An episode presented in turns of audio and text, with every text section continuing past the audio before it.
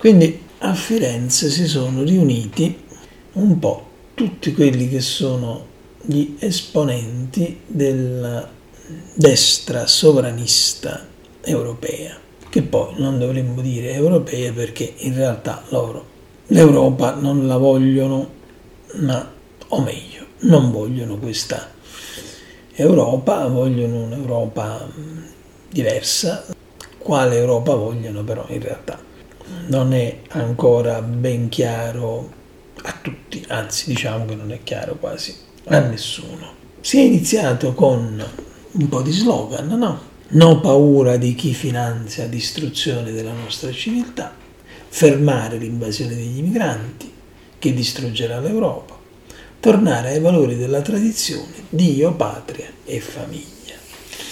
Sovranisti portoghesi, estoni, francesi, polacchi all'attacco della UE, dei burocrati e poi il capolavoro salviniano, il rinascimento dell'Europa che sarà. Oh, teniamo conto che non c'erano solo mh, mm, quelli europei, eh, c'erano anche tanti esponenti della destra na- nazionale. Mh, mm, il ministro Giorgetti, il capogruppo Riccardo Molinari, il presidente della Camera Fontana, i governatori Zai e Federica, la ministra della, per la disabilità Alessandra Locatelli.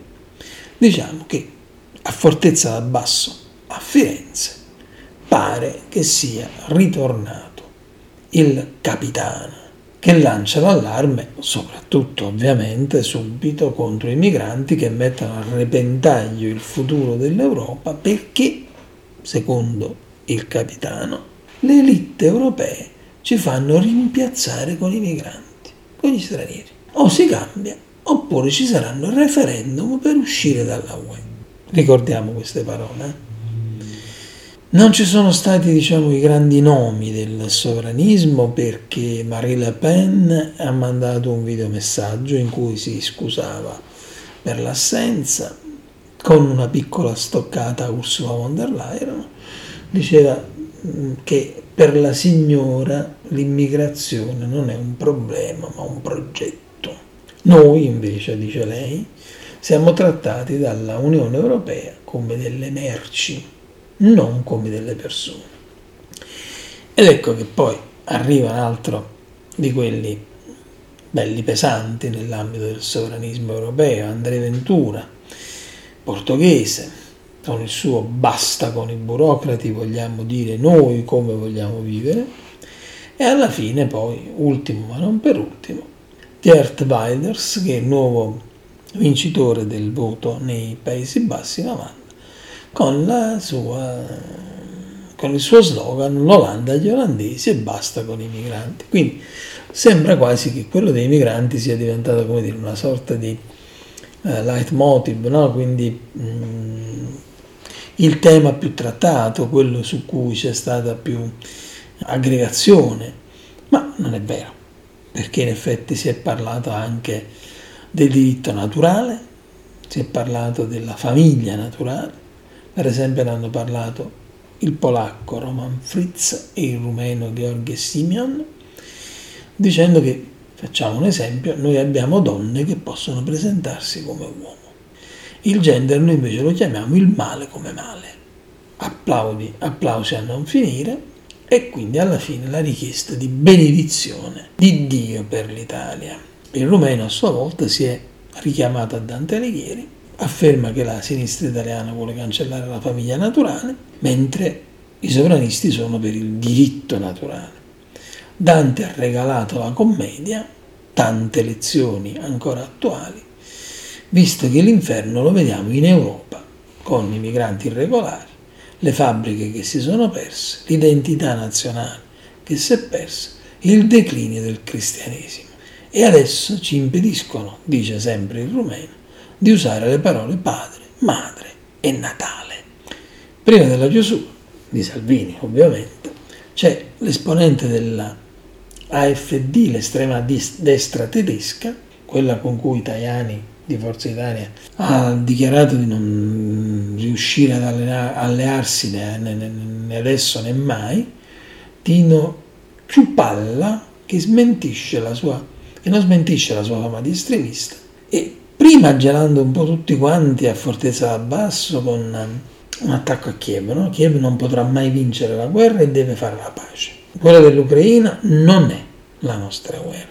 E poi concludendo con Ursula von der Leyen che dice che è la persona più pericolosa dell'Europa. Dunque, tante giornate a Firenze, tante giornate a Fortezza d'Abbasso per riproporre, rilanciare i temi del sovranismo e dell'estremismo di destra europea.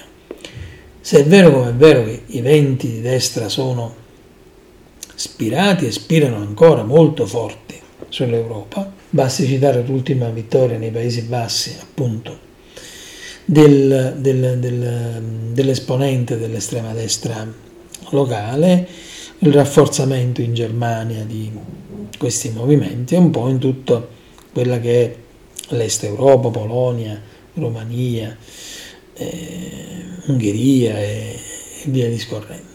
E in realtà il problema non è per quei paesi dove quelle, quei movimenti, quei partiti hanno sempre detto e continuano a dire queste, queste cose. Il problema semmai è per l'Italia, dove Salvini ha capito che eh, in realtà i dividendi politici eh, nel nostro paese, continuando a cavalcare quegli slogan, non erano molto favorevoli a sé, anche perché lui ha una concorrenza spietatissima qui eh, a destra, che è quella di Fratelli d'Italia, che è quella di Giorgia Meloni, che però non sembra orientata verso queste forze a livello europeo, quanto piuttosto invece con eh, i conservatori. Poi dove queste due cose andranno a confluire ancora non ci è dato sapere. Di sicuro si stanno affilando le lame, in senso figurato, eh, sottolineiamolo perché questi, di questi tempi con tutti questi conflitti sparsi è meglio dire che adesso stiamo parlando in maniera figurata.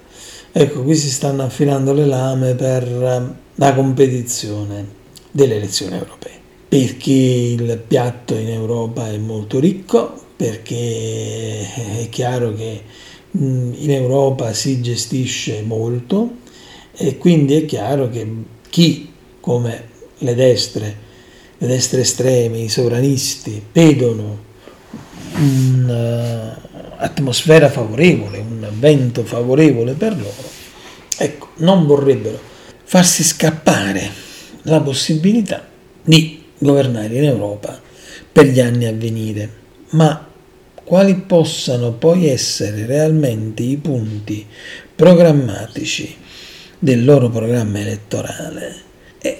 Questo è ancora tutto da definire.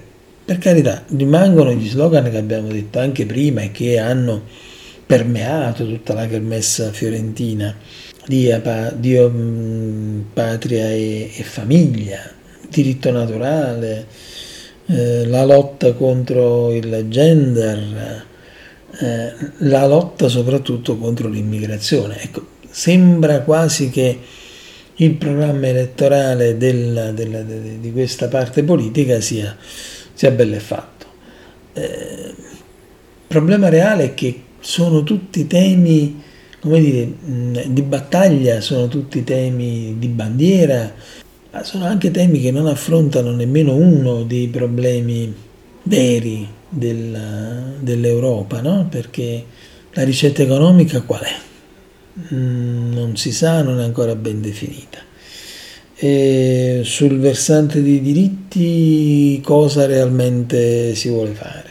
Insomma, è chiaro che la campagna elettorale è ancora, come dire, molto primordiale, però è anche vero che queste tematiche che mm, sono poi poco più che degli slogan, in realtà attirano molto, attirano molto e questo lo sappiamo perché in tutta Europa mm, il fascino, tra virgolette, di queste idee eh, permea moltissimo e tante forze chiaramente si sono ritrovate ad avere ruoli di governo proprio in questa maniera qua.